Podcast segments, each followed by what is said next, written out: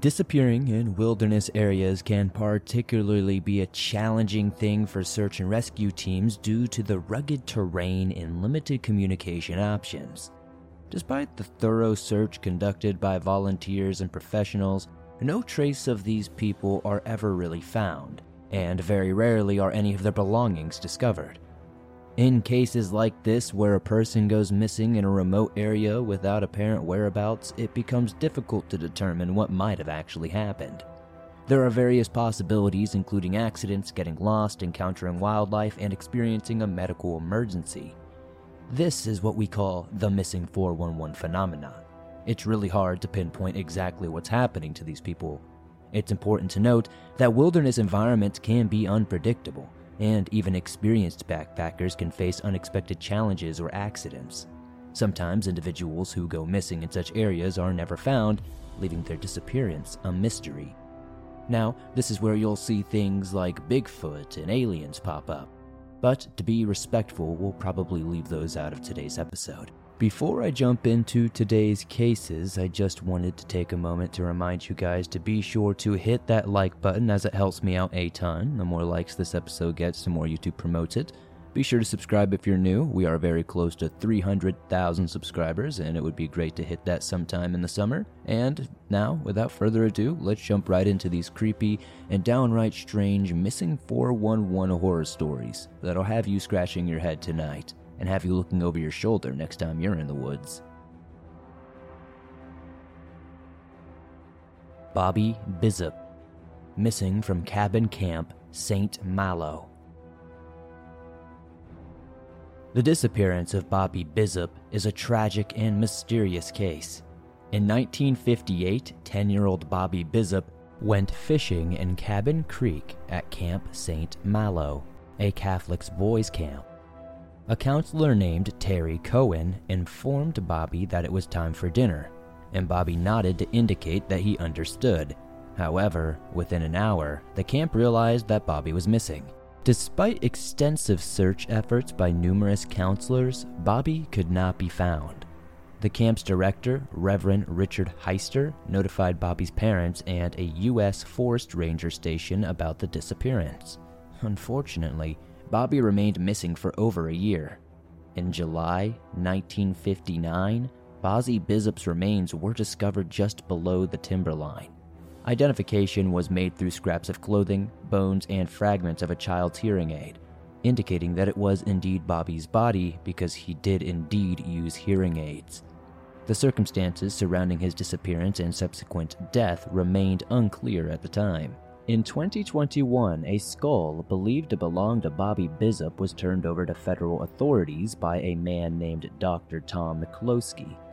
Dr. McCloskey revealed that he had been in possession of the item via his father, Dr. Joseph McCloskey, who was a prominent member of the Catholic Church and a close friend of the priest running Camp St. Malo when Bobby vanished. Dr. Tom McCloskey inherited the skull in 1980 after his father's death and upon seeing a documentary called Mystery on Mount Meeker, he decided to contact federal authorities. The documentary, Mystery on Mount Meeker, produced by WBIR's Nine Wants to Know, shed light on the case and raised questions about the sequence of events when Bobby disappeared. It revealed that three camp counselors went on to abuse children as priests, suggesting a disturbing connection. DNA testing on the skull is underway to determine if it does belong to Bobby Bizup. The investigation aims to uncover the truth about what happened to Bobby and potentially shed light on the circumstances surrounding his disappearance and death. It is a tragic and complex case to say the least, and without further information or the DNA testing results, it is truly difficult to answer what exactly happened to Bobby Bizup the investigation and analysis of evidence will hopefully bring closure and answers to this long standing mystery, and I will be sure to make an update video as soon as I see more information. Robert Bissell, Roaring River Wilderness Area. On a fateful day in July 2010, 57 year old Robert Bissell embarked on a solo camping trip to the remote Roaring River Wilderness area. Known as a seasoned backpacker and outdoor enthusiast, Bissell sought the tranquility and solitude of nature while indulging in his passion for fishing. Leaving his home in Portland, Oregon, he filed a wilderness use permit with the U.S. Forest Service, stating his expected return date of July 16th. Little did anyone know that this would be the last time Robert Bissell would ever be seen. Driving his white 1989 Nissan Sentra with Oregon license plates, Bissell parked at Trailhead 700 near Rock Lakes. From there, he hiked approximately five miles to establish his campsite off Trail 512 near Middle Rock Lake. Strangely, it appeared that he only intended to be away for a day or two, as he left behind his sleeping bag and gear, taking only his fishing rod and tackle. Concern arose when Bissell's brother visited the campsite on July 19th and July 24th, finding no trace of him. The Clackamas County Sheriff search and rescue team was alerted, and on the morning of July 25, 2010, an extensive search operation was launched. The search efforts encompassed the Roaring River Wilderness, Rock Lakes Basin, and the surrounding trail system and lakes, including Serene Lake, Shining Lake, and Shell Rock Lake. Reports from fellow campers indicated that they had encountered Robert at the beginning of his trip, approximately 20 miles southeast of Estacada. Bissell had left a note detailing his itinerary, providing a glimpse into his plans and thought process. Searchers hypothesized that he had set up camp and then embarked on a day hike to fish in the Rock Lakes Basin area, given that his fishing gear was missing. The area was known for its abundant trout population, making it an ideal fishing spot. To aid in the search, flyers were distributed in campgrounds, trailheads, ranger stations, and the nearby town of Estacada, appealing for any information that could assist in locating Robert Bissell. Sergeant James Rhodes of the Clackamas County Search and Rescue Unit considered the possibility that Bissell may have sustained an injury during his trek in the challenging terrain of the Mount Hood National Forest. However, the relatively cool temperatures at the time were not expected to pose an immediate threat of hypothermia. Despite the deployment of hundreds of volunteers and 60 to 70 professional searchers, as well as the utilization of helicopters, search dogs, mounted horse patrols, and other resources, no sign of Robert Bissell was ever discovered. The search teams worked diligently, adhering to standard search and rescue procedures. They ventured into new areas, calling out and blowing whistles, hoping for a response that never came. Throughout the operation, various items thought to belong to Bissell were found, but none were able to be confirmed upon examination. In addition, other campers were interviewed who had apparently interacted with Robert during his camp setup. Curiously, Bissell's clothing and fishing gear were never located. It was as if he had just vanished without a trace, leaving unanswered questions and a sense of mystery. The extensive search efforts were officially concluded on August 3, 2010, without indicating Robert Bissell's whereabouts. The rough and unforgiving terrain of the Mount Hood National Forest presented numerous challenges, even causing search horses to lose their shoes. Ronald Scott Gray, Selway Wilderness Region. Massachusetts hunter Ronald S. Gray vanished without a trace over seven years ago during a fall hunting expedition in the rugged Selway area of Idaho near Kooskia. Despite an extensive month long search by ground and air teams, the 62 year old hunter from Essex County was never located. There seems to be a semblance of closure as Nancy Gray, his widow, recently petitioned the court to declare her missing husband legally deceased. A specific date for the hearing on the petition is yet to be determined. Ronald Gray, a retired Massachusetts State Police major, was an enthusiastic outdoorsman and a former U.S. Marine combat veteran who had served in Vietnam. According to court records, his last communication was via radio on September 19, 2008, stating that he was at Highline Lakes and planned to return to his companions' outfitters camp at Outer Butte by September 23rd. It was common for Gray to embark on solo hunting trips for multiple days, occasionally surpassing his intended return date. When he failed to return by September 26th, his disappearance was reported to the Idaho County Sheriff's Office. The search efforts involved a collaboration between personnel from Idaho and Clearwater counties, Hillcrest Aviation, and the Idaho Army National Guard. Despite their combined efforts, no trace of Gray was ever discovered. However, a fanny pack containing some of his personal belongings was found at High Line Lake. The search spanned a vast and challenging terrain covering approximately 1,000 square miles, ranging in elevation from 2,000 to 7,000 feet. Unfortunately, the search had to be suspended on October 14th due to worsening weather conditions. The total cost of the search operation remains undisclosed, but the helicopter services alone amounted to around $20,000 with contributions of 1,975 made by the Gray family and friends. In an affidavit submitted to the district court in Grangeville, Nancy Gray expressed her profound shock at her husband's unexpected disappearance, stating, Ron has always been very upbeat and looking forward to the next adventure. She could never have foreseen that his hunting trip in Idaho in 2008 would mark his final endeavor. Nancy's petition to declare her husband legally deceased is handled by attorney Victoria Olds, based in Grangeville.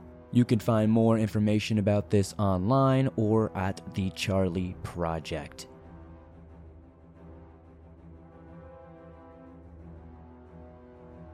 Minami Shinomura case takes us to Hirugano Kogen Campground in Gujo, Japan. With just under 40 acres, it's the largest campsite in Gujo, and it has beautiful bungalows, cottages, and even a mountain villa. A post made to the Unsolved Mysteries subreddit details the tragic case of Minami Shinomura, a 10 year old girl who disappeared while on a school outing with multiple chaperones and 84 of her 5th grade classmates. She had expressed her excitement for the trip to her big sister Akumi just the night before. Minami was the youngest of her three sisters who were raised by their single mother, Masuyo, and I was unable to find many details about her father. By all accounts, Minami was a sweet girl with a bright, cheerful personality who loved to sing and dance despite having endured many struggles in her short life. She was born with a heart condition that required surgery, and she had Down syndrome, her poor health left her much smaller than the other children, and she required adult assistance with everyday tasks. That isn't to say she was lonely. Minami enjoyed going to school, and she had plenty of friends in her class. Her mother also stated she was very aware of her special needs and knew better than to wander off on her own, yet she never returned from her field trip. On July 23, 2009, the large group from Tokoname-nishi Elementary School arrived at the campground, where they planned to stay for three days. While there, the campsite was closed to the public, giving the children free rein to experience nature to its fullest during their outdoor classes. The first night went off without a hitch, but day two is when things took a tragic turn. Sometime between 7:30 and 8 on the morning of July 24th, the school principal witnessed Minami and four friends passing by on their way to preview some test or demonstration scheduled for later that evening. Different sources translate exactly what this activity was, but the principal noted that Minami was lagging behind the group. And though he found the sight concerning, he chose not to follow. It was only a short time later when her friends returned without her claiming she had vanished. The path they were on formed a loop. All you had to do was just simply follow it, and you would return to the starting point. But if she went off trail, danger lurked in practically every direction. There was a paved road nearby, the eastern slope had cliffs that even adults couldn't climb, and there was a stream to the west. It said the water was shallow at that time of year, but, as we all know, water doesn't have to be that deep for someone to drown. When teachers failed to locate Minami, the police were called and hundreds of volunteers came to assist in the search efforts. They were told to look for a little girl wearing a red name tag, light pink trousers, light blue athletic shoes, and a long sleeved t shirt with blue sleeves and a rabbit pictured on a white background. Her hair was in pigtails, and she was estimated to be about 3 foot 9. Unfortunately, though, no trace of the little girl was ever found. There were no footprints, and none of her belongings have ever turned up. The lack of blood and fur quickly ruled out any sort of animal attack, and investigators were stumped as to how a small girl could go so far in such a little amount of time. When the official search efforts were officially called off, Manami's mother continued looking for her on her own for multiple months after. It's rumored a pair of shoes similar to her daughter's were found, but police determined they were not an exact match. The most popular theory behind the young girl's disappearance is that she simply fell behind the other classmates and wandered off into the wilderness. She wouldn't have been able to fend for herself in such a harsh environment, even if she avoided contact with wild animals altogether.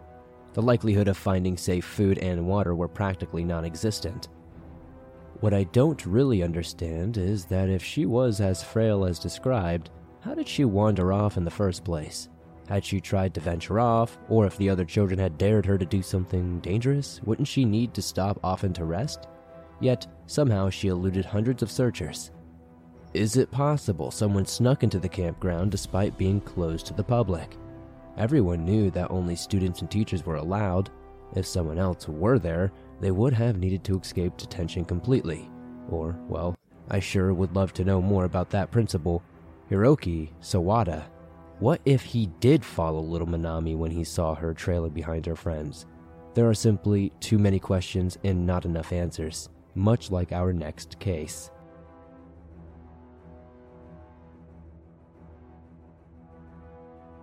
Saya Manami. The disappearance I want to discuss took place in Matsudo, a city in Chiba Prefecture, our focus is on seven year old first grader named Saya Manami. So, yeah, she coincidentally shares a name with the previous victim, but don't let it confuse you too much. On September 23rd of 2022, so very recently, Saya and her mother planned to visit a park near their home. They usually walk together, but on this particular Friday afternoon, Saya left the house alone with nothing but her pink scooter at 11:30. According to Japan Times, her mother followed behind her about 5 minutes later, but by then it was already far too late. Saya was nowhere to be found. Her height is estimated to be just over three and a half feet tall. She has short black hair, and she was last seen wearing a pale pink t shirt, blue shorts, and pink sneakers. Japan is known for its low crime rate, especially against children so the case quickly received national attention as volunteers poured over the streets in search for the missing girl. Security cameras showed her within 900 meters of the park that she intended to meet her mother at before surveillance footage lost sight of her. She was riding her scooter at the time, but later that day, the scooter was discovered in a different park in the neighboring city, Nagareyama. I felt this to be a strong indication of foul play, which was only fueled further the next morning when her socks and shoes were found on the banks of the Edo River over 300 yards away from that park. Crimes against children are simply that uncommon in their society. What does it say about our own that a predator is our first and only assumption? Saya's parents had previously searched the area where her socks and shoes were found, and they were certain the items were not there before. They could have been mistaken, of course, Air and water searches were also conducted, and teachers from Saya's school helped canvass the area, but no further signs of the missing girl were ever discovered that day. On Monday, her principal explained the tragic news in a school assembly, and a few days later, Saya's hat was found over a half a mile further downstream from where her shoes had been found. The hat had her name on it, and her parents appealed to the public for any information regarding their missing daughter. Tragically, it wasn't long after that that everyone's worst fears were confirmed. Sources are unclear on when, but sometime around September 27th, a child's body was found in the Edo River. After a typhoon passed through central Japan, a cyclist discovered a small floating body and called the authorities.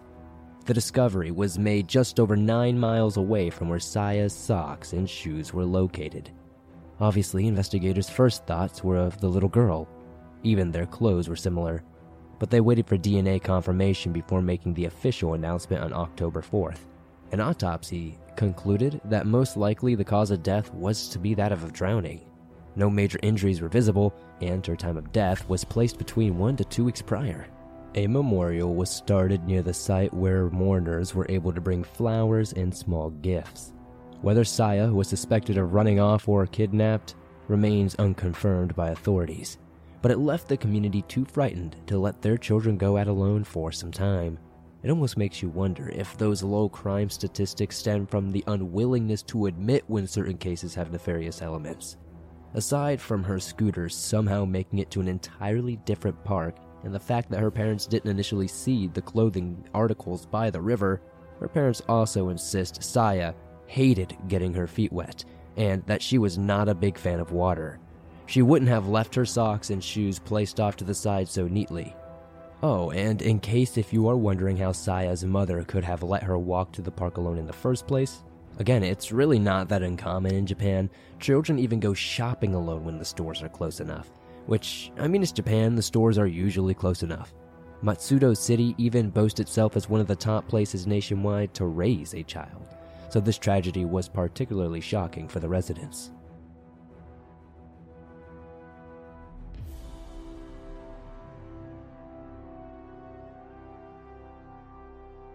Thanks for listening to these creepy and downright strange missing 411 horror stories. These stories are always very interesting for me to look into.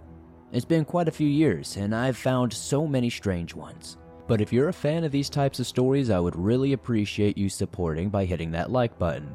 The more likes this episode gets, the more YouTube promotes it to fresh new eyes, and that helps us potentially dig up new leads for these cases to potentially help get them solved. If you're new to the channel and enjoy stories like this, be sure to subscribe as I upload them nearly every single day and all things natural and supernatural. Make sure you turn on notifications so you don't miss those uploads. You can find a playlist which will be linked in the top of the description called Swallowed by the Forest, which is the series where I cover all kinds of strange and anomalous missing 411 cases, wilderness crime, and all kinds of other things that just can't be explained out in state, national, and provincial parks across North America. If you're on the go, but don't have YouTube Premium, but still enjoy listening to your Swamp Dweller scary stories no matter where you are, you can download them absolutely free from Apple Podcast, Spotify, Stitcher Radio, Google Podcast, and pretty much everywhere else you find your favorite podcast online. If you're listening on those platforms, please be sure to drop us a five star rating over there as it helps us a ton. Thank you guys, as always, for supporting the swamp the way you do. Definitely let me know what cases you'd like to see me cover in the future. I'm always looking for fresh new ones to put into these videos. Definitely let me know which one you enjoyed the most as it helps me pick better stories in the future.